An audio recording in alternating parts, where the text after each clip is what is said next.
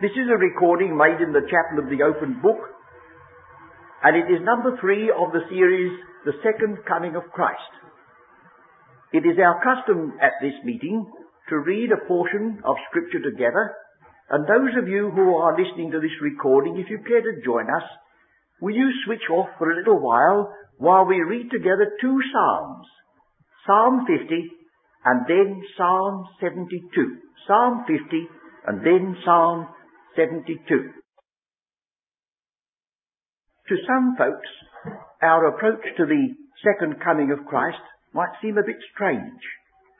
You can imagine an advertisement, lectures on the second coming, and uh, you would expect the first uh, study might be 1 Thessalonians 4. Uh, but you see, the point that I want to try to make is that if you come to 1 Thessalonians 4 without a scriptural background, you can prove anything so far as it concerns the church. But if you bring with you the voice of the archangel and what that stands for, you would hesitate. And um, so with regard to other aspects of this precious, blessed hope. The second coming of Christ must be looked at in its relationship to the callings that are obtaining at the time. The one person, Christ, the one coming, in one sense, is the hope of all his people. But it is related to the things far above all. It is related to the heavenly Jerusalem, and it is related to the earth when his feet shall stand upon the Mount of Olives. So that we have a purpose in taking this rather longer way round.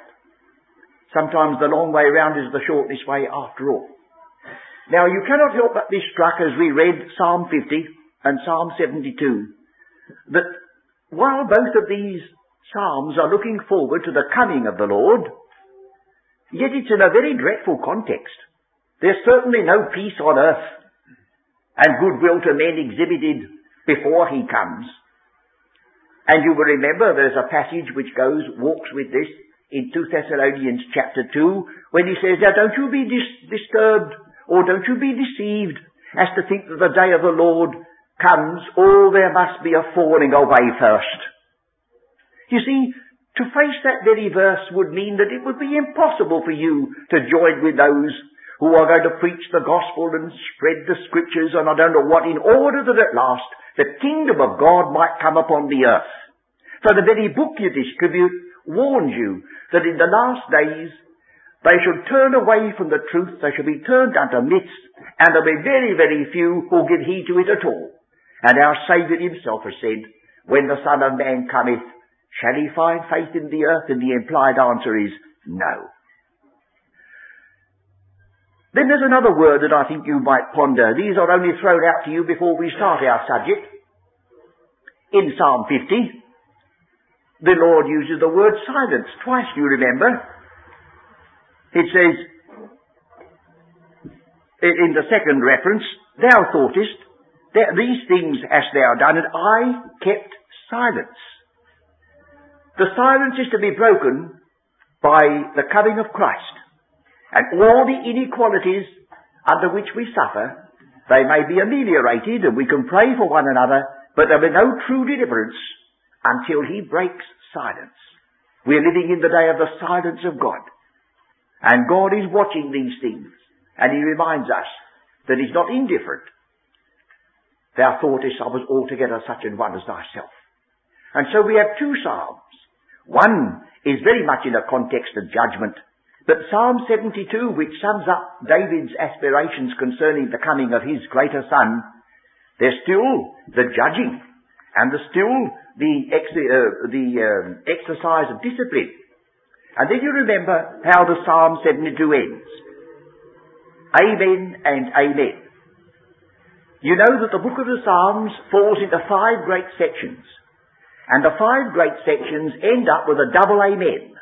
And this is the end of one of these sections. And then comes the postscript. The prayers of David, the son of Jesse, are ended. That doesn't mean that he never prayed again, but the whole object of his prayer is focused upon the coming of that one who could rule in righteousness as he himself confessed he could never do. He was a wonderful type and a shadow, but he looked down the ages to his greater son. First of all symbolized in Solomon, who went astray even further than his father David, but ultimately and fully and completely in the Christ of God, whom we recognize as our Saviour too. Well now, we have had before us, first of all, the prophecy of Enoch. And you remember that was found in Jude, and Jude, uh, the epistle of Jude is almost a chapter lifted out of 2 Peter, and Enoch seems to point in two directions. He looks back to Genesis 1 verse 2, where there was a catastrophe or the overthrow of the world, and he looks forward to 2 Peter chapter 3, when the heavens are going to be dissolved and another catastrophe. And the Genesis 1 verse 2 was followed by the present heaven and earth, and 2 Peter 3 is followed by a new heaven and a new earth. And associated with that, the Enoch is quoted as speaking about the coming of Christ. It's not a, a, an afterthought on the part of God. And it's not merely limited to one aspect of the church. This is vast. This has to do with the whole purpose of the ages, from Genesis 1 to 2 Peter 3, right on into the end of the Revelation. The second coming of Christ is absolutely essential if the purpose of God is to be fulfilled and all his prophetic word completed. Then the next one we looked at was Job. And there's no need to argue whether, whether Job has associated with suffering and antagonism Job himself went through dreadful experiences, and Satan appears in the first chapter as the great antagonist. And it's only when you get right through and into the last chapter that Job is restored and receives double, and you get an idea that it was a picture of the ages by the very words that are used to sum up the whole story. Well, now we come, we move up the, the history of the Old Testament, and we are going to look at the three kings uh, with which the history of Israel's kingdom commences. After Solomon's day, it was divided. But up till Solomon's day, there was just this one kingdom.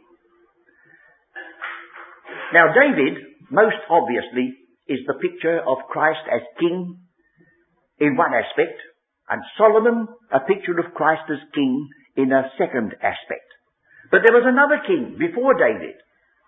And this is in, just in line with the teaching of Scripture that before Christ comes and before the true kingdom is set up, you'll have to be prepared for a counterfeit. That is the, the uh, teaching of Scripture right the way through. Even the very day of the week starts with evening, not with morning. Darkness before light.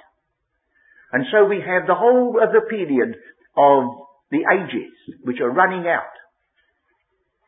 And they will not reach their goal by just uh, worldwide evangelizing or revival.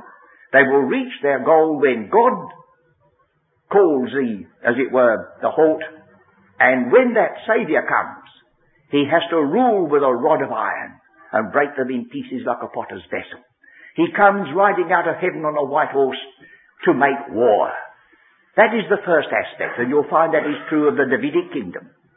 That is followed by the day of God and Solomon in his typical character as the Prince of Peace.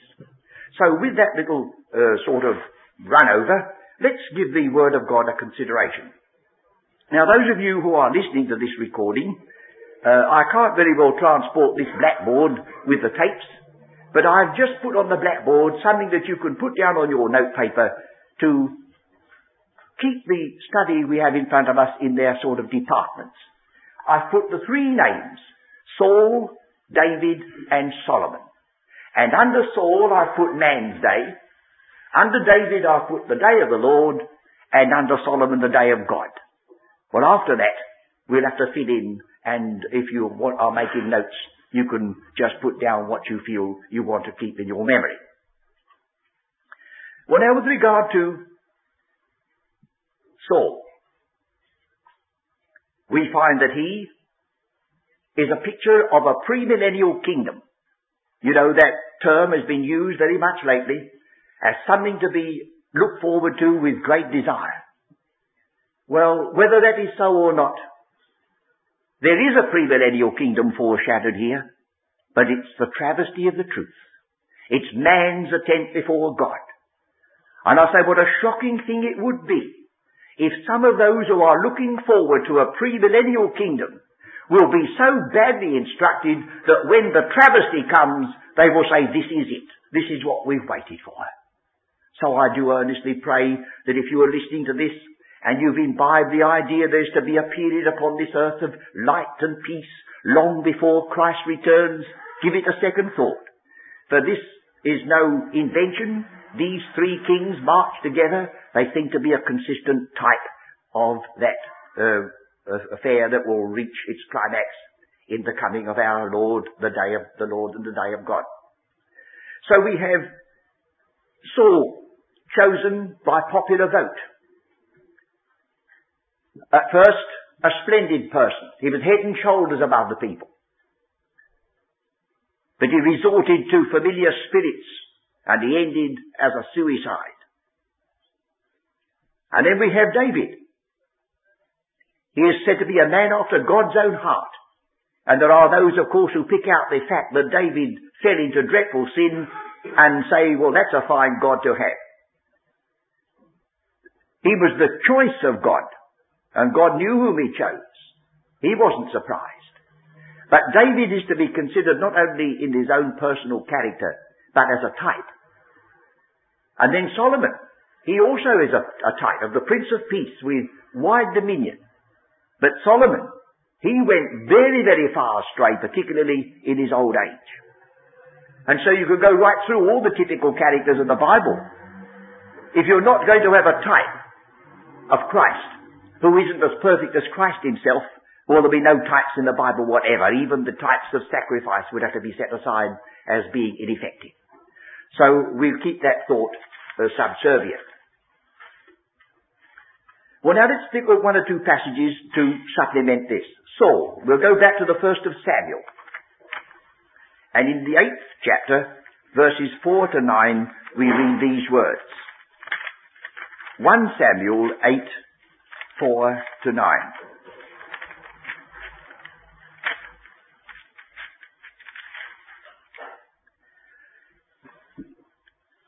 And then all the elders of Israel gathered themselves together and came to Samuel unto Ramah and said unto him, Behold, thou art old, and thy sons walk not in thy ways. Now make us a king to judge us like all the nations. That's the, that's the request. Not make us a king so that we may be separated from all the nations, as they should have been, but make us a king that we may be like the nations. Here was the first false step. And the thing displeased Samuel when they said, Give us a king to judge us. And Samuel prayed unto the Lord. And the Lord said unto Samuel, Hearken unto the voice of the people in all that they say unto thee, for they have not rejected thee, but they have rejected me that I should not reign over them. They are the words written across the kingdom of Saul. The very fact that he was chosen, God says, is a rejection of my own self. Rejection. And all that comes in its train. If you turn to the ninth chapter and verse 21, you read, And Saul answered and said, Am not I a Benjaminite, of the smallest of the tribes of Israel, and my family the least of all the families of the tribe of Benjamin? Wherefore then speakest thou so to me? Oh, what a humble man he seemed to be. How lowly he seemed to be. He, he was putting himself as low as possible. The smallest tribe and the least of the families in the smallest tribe. But don't you remember in the New Testament and in the book of Daniel it speaks of the anti-Christian uh, leader at the last days. He comes in peaceably with flatteries. I've got my doubts about a man who apes Uriah Heep. We, we, that's not humility. And this is a false thing. How far Saul knew his own heart we do not know, but he soon manifested that he was not to be considered as the least family or the smallest tribe. And he ultimately ended up by persecuting David and resorting to the wizards that peep and mutter. And 1 Chronicles 10 verse 4, just to finish this one aspect, we can only give a few pointers. The first of Chronicles 10 verse 4. Then said Saul to his armor bearer, Draw thy sword and thrust me through therewith, lest these uncircumcised come and abuse me. But his armor bearer would not, for he was sore afraid. So Saul took the sword and fell upon it. Verses 13 and 14. So Saul died for his transgression which he committed against the Lord, even against the word of the Lord, which he kept not, and also for asking counsel of one that had a familiar spirit, and to inquire of it and inquired not of the Lord. Therefore he slew him, and turned the kingdom unto David, the son of Jesse. Or shall we turn back to the first of Samuel, chapter 13, to see a little bit about David, the son of Jesse. With all David's faults and all his sins, he was a lovable character in many ways. It's good to know that God stoops to use very, very earthen vessels sometimes Otherwise he'd never stoop to use me, I know that. I don't know about you. Uh, 1 Samuel 13, verses 13 and 14. This is right in the story, of course, I'm missing a lot. Samuel has gone down to the uh, Bethlehem to the house of Jesse. He's looked at all the sons of Jesse so far as he knew, but he said, no, the Lord's anointed is not among them. And um, Presently, we find in this story that he chooses David. But here we have first of all, and Samuel said to Saul, Thou hast done foolishly. Thou, thou hast, thou hast not kept the commandment of the Lord thy God which he commanded thee. For now would the Lord have established thy kingdom upon Israel forever. But now thy kingdom shall not continue. The Lord hath sought him a man after his own heart, and the Lord hath commanded him. Well, now we're going to see the way in which that was brought about in the 16th chapter, verse 12 and 13. 16th chapter.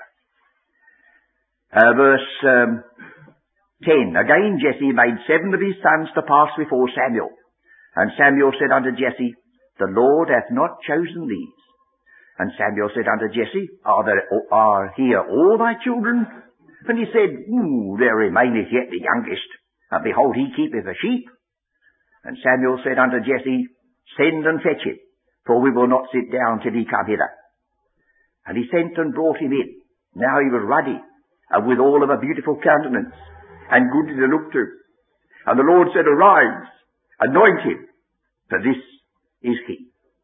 There's the anointing of David.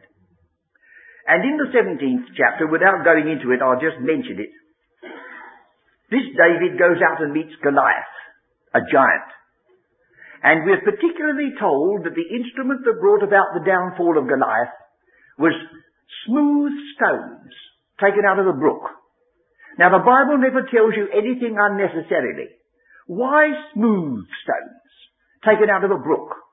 Well, I suppose the idea that they weren't shaped by man, they weren't produced in an arsenal, they weren't weapons that had been forged. There they were, natural. Don't you see, young David was immediately forecasting what was going to take place at the end when his true son comes. There's the image of Daniel. And a stone cut out without hands smashes the whole image up and then fills the earth instead, the coming of Christ. That's young David with Goliath foreshadowing Christ and the great giant image of Nebuchadnezzar's dream. Well, then we come to 2 Samuel chapter 2 for a word or two about the way in which this kingdom gradually became established under David and its character. 2 Samuel chapter 2 verses 1 to 4. And it came to pass after this that David inquired of the Lord saying, Shall I go up into any of the cities of, of, of Judah? And the Lord said unto him, Go up. And David said, Whither shall I go up? And he said, Unto Hebron. So David went up thither, and his two wives also, Ahinoam the Jezreelitess, and Abigail Nabal's wife the Carmelite. And his men that were with him did David bring up, every man with his household, and they dwelt in the cities of Hebron. And the men of Judah came, and there they anointed David king over the house of Judah. So we now have David anointed king over the house of Judah, not over all Israel yet. This was the beginning. But in the fifth chapter another step is taken. 2 Samuel 5, verse 1. Then came all the tribes of Israel to David unto Hebron and spake, saying, Behold, we are thy bone and thy flesh. And just incidentally, flesh and blood is not the usual expression in the Bible. The usual expression in the Bible is flesh and bone. Right from the days of Adam when he looked at Eve and said, this is bone of my bone and flesh of my flesh. So any argument that builds a doctrine upon the fact that Christ said, a spirit hath not flesh and bones as you see me have, is just invalid. Otherwise you'd have to say that Adam looked at Eve and said, aren't you anemic? The word flesh and bone stands exactly the same as the word flesh and blood to us without any emphasis on either. They said, we are thy bone and thy flesh. Also in time past when Saul was king over us, thou wast he that leddest out and brought in Israel. And the Lord said to thee, thou shalt feed my people Israel, and thou shalt be a captain over Israel. So all the elders of Israel came to the king to Hebron, and King David made a league with them in Hebron before the Lord, and they anointed David king over Israel. David was thirty years old when he began to reign, and he reigned forty years. And so we've got now David over Israel and Judah. It didn't take place at once. And it will not take place at once. When the Lord comes, there will be the need to gather the people together and unite them together, as Ezekiel puts it, by the two in one. And that will be the first work that will be accomplished. But now we've got to move further.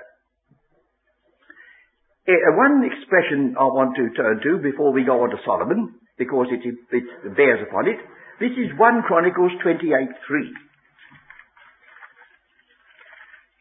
1 Chronicles 28, 3. Uh, verse 2 and 3. Then David the king stood up upon his feet and said, Hear me, my brethren and my people. As for me, I had in mine heart to build an house of rest for the ark of the covenant of the Lord, and for the footstool of our God, and had made ready for the building. But God said unto me, Thou shalt not build an house for my name, because thou hast been a man of war, and hast shed blood. So there's one aspect of Christ's second coming in David. The millennial kingdom, instead of being a, a, a kingdom of universal peace, is introduced by the Lord descending from heaven with the armies of heaven following him, and he comes to make war. He rules with a rod of iron, says Psalm 2 and the book of the Revelation. And you do not get universal peace until you get to the end of the millennium and the beginning of the day of God. David was followed by Solomon. The millennial kingdom is followed by the day of God. And the day of God leads up to a period when that kingdom can be handed to the Father that God may be all in all. If you traverse the story of the millennium and stop there, that kingdom could not be handed up to the Father, for it was to a large extent a period of feigned obedience an outbreak at the end, and a tremendous amount of need for justice and judgment to be executed in the earth during its administration. Well, now we turn to Solomon. 1 Chronicles 22. I'm having to go rather quickly over this because our time will be up before we've covered these scriptural references, and without the scriptural basis, well, my work would be in vain. 1 Chronicles 22. Verse 7. And David said to Solomon, My son, as for me, it was in my mind to build an house unto the name of the Lord my God. But the word of the Lord came to me saying, Thou hast shed blood abundantly, and hast made great wars. Thou shalt not build an house unto my name, because thou hast shed much blood upon the earth in my sight. Behold, a son shall be born unto thee, who shall be a man of rest, and I will give him rest from all his enemies round about. Here's the new character of the kingdom. In the days of Solomon, it was just peace from one end to the other. The whole land had rest. No enemy invaded Solomon's dominion. For his name shall be Solomon. You could be, you can realize that that's the basis of the word shalom, the word peace, peaceable. And I will give peace and quietness unto Israel in his days. And he shall build an house for my name, and he shall be my son, and I will be his father. Words quoted of Christ. I will be to him a father, he shall be to me a son. This is the Solomon aspect of the coming of Christ. And I will establish the throne of his kingdom over Israel forever. So there we have Solomon. Well, in 2 Chronicles chapter 9, we have some hint of the prosperity, speaking materially, of course, but there it was. I think it is 2 Chronicles, if not, I'll have to correct my references.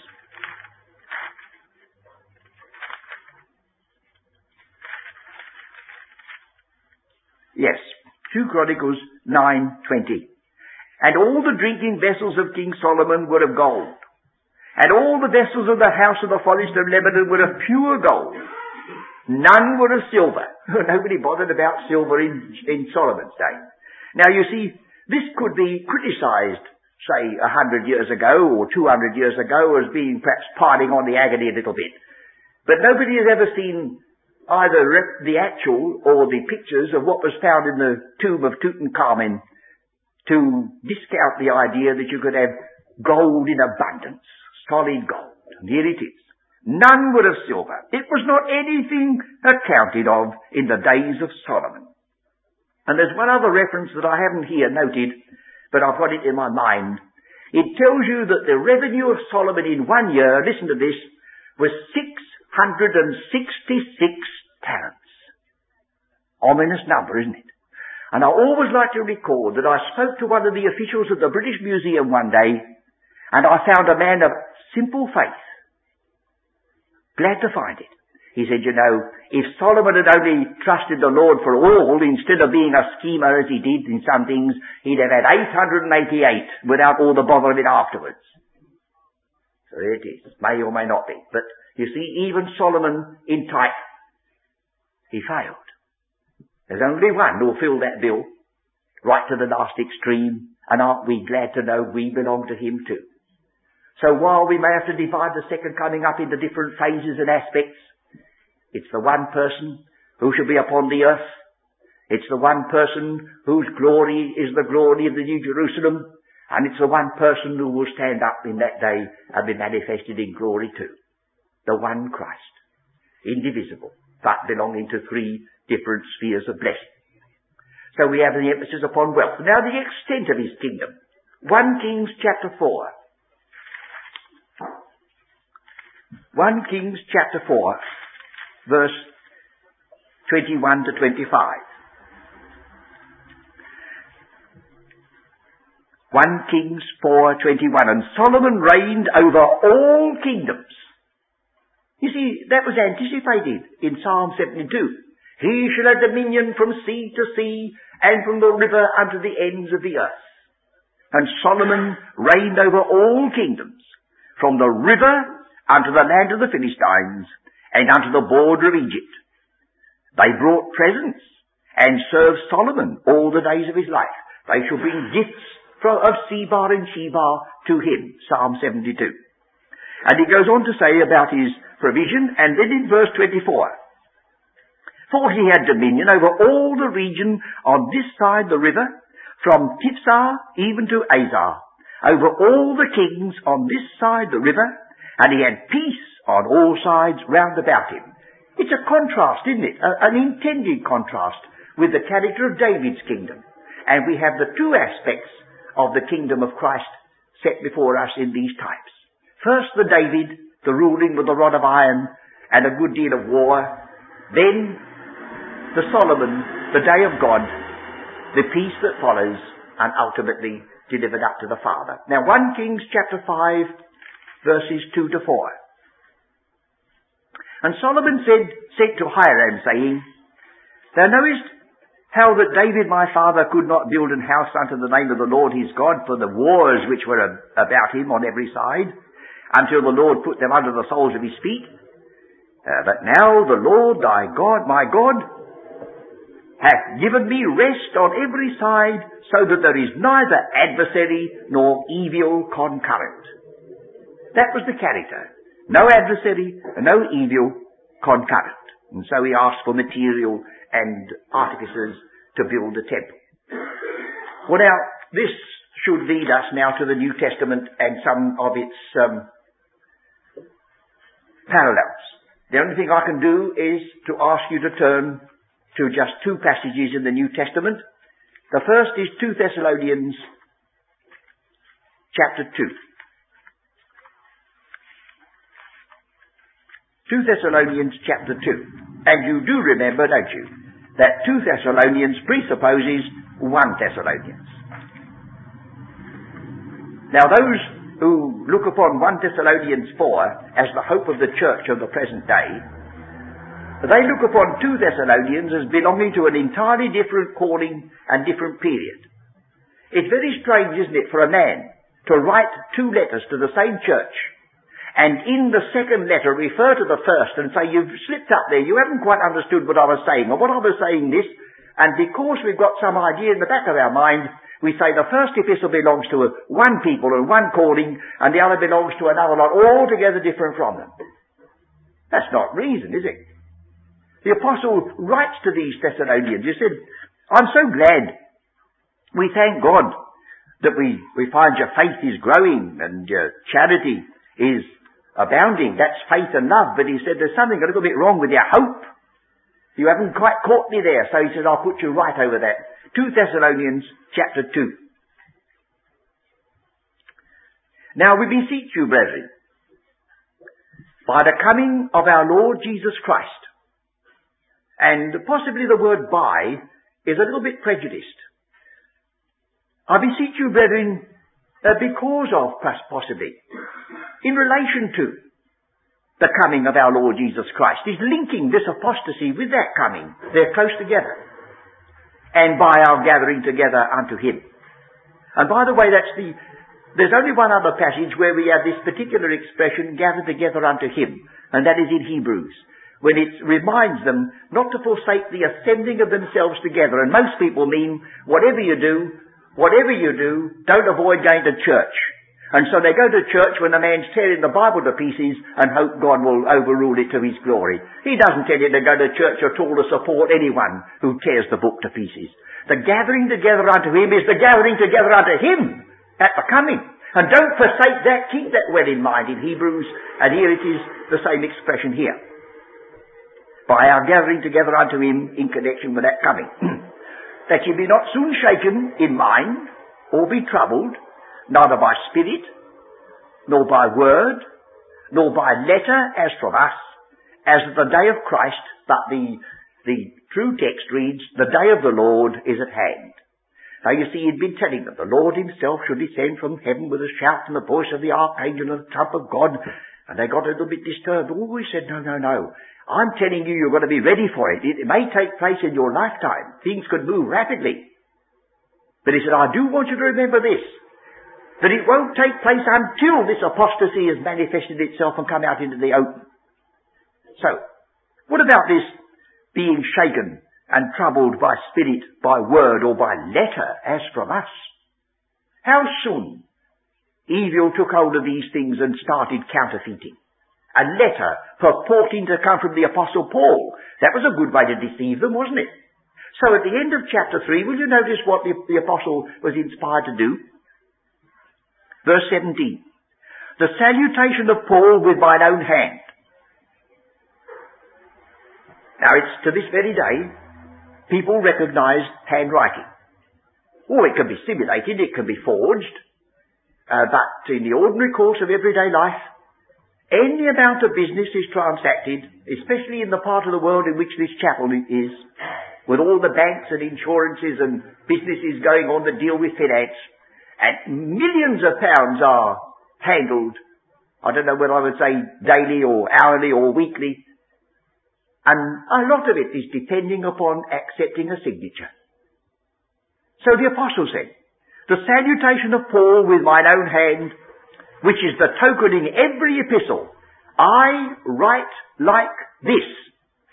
And he picked up his pen and he gave one of those squiggles that we get with a person who may be very intelligent but a terrible bad handwriting. Oh, aren't I glad?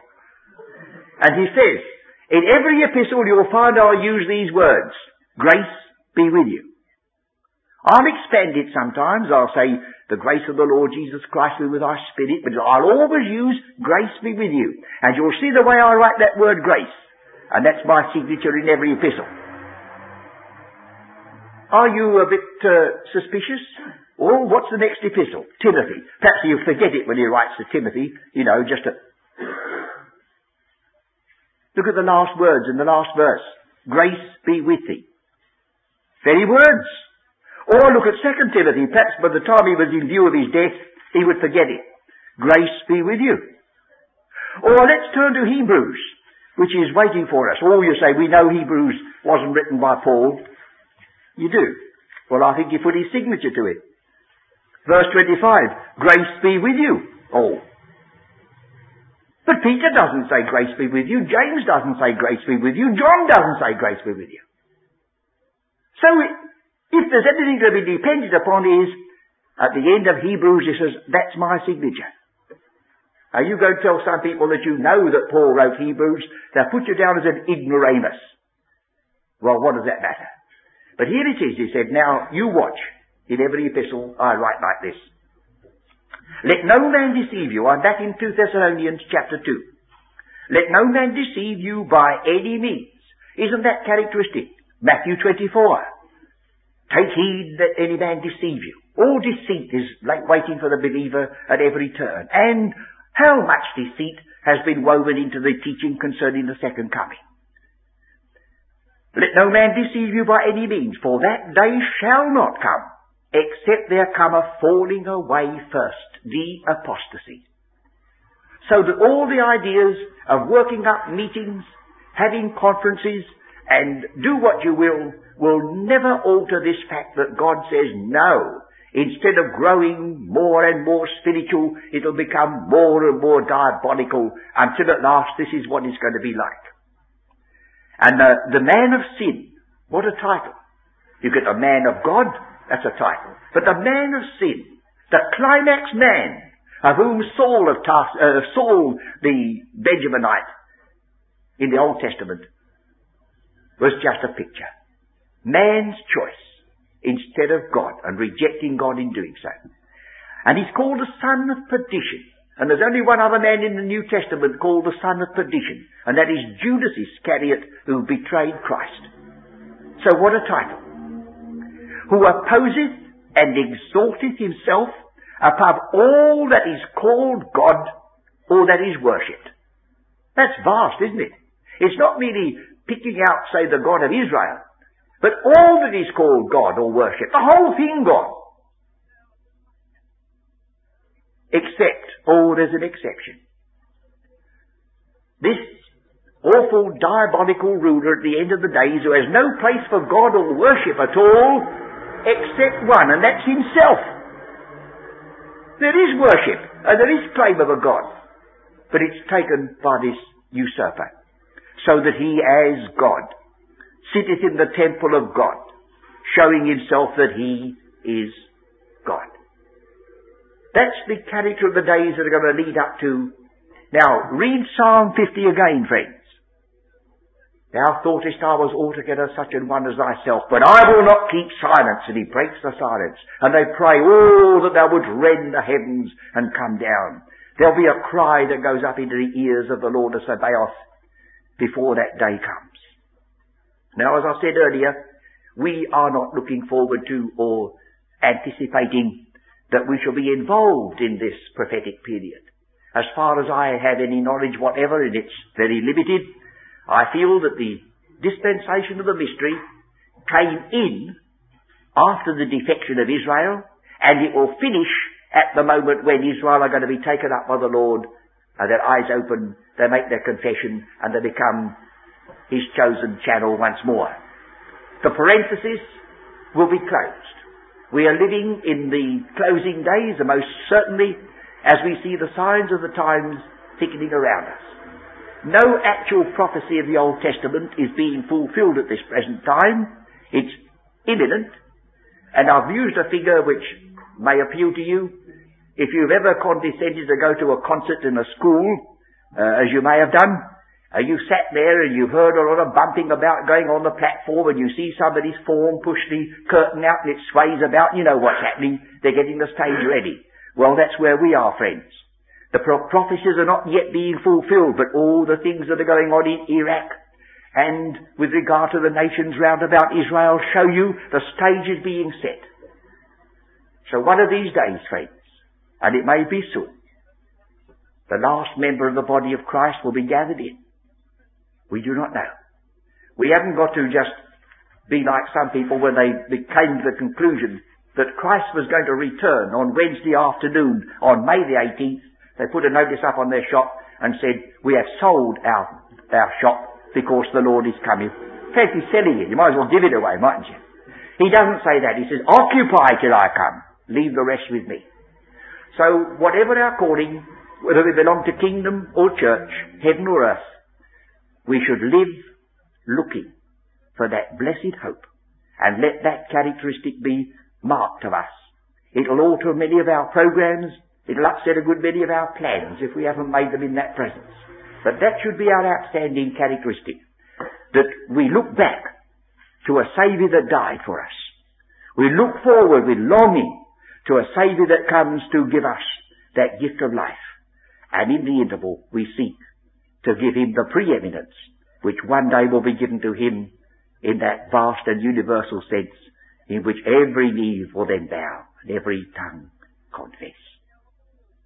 All I've done this evening is to rapidly sketch the background of these Old Testament types so that as we come along in our study with Enoch's testimony and Job's testimony and David's testimony and Isaiah's testimony and the testimony of Zechariah and the testimony of Malachi and bring all those with us to the New Testament, I trust we shall be better fitted to understand the teaching of the New Testament concerning the second coming than if we'd plunged right straight in and satisfied some people's ideas of what study should involve, uh, but we're not here to please men, to please one another, but seek to please Him.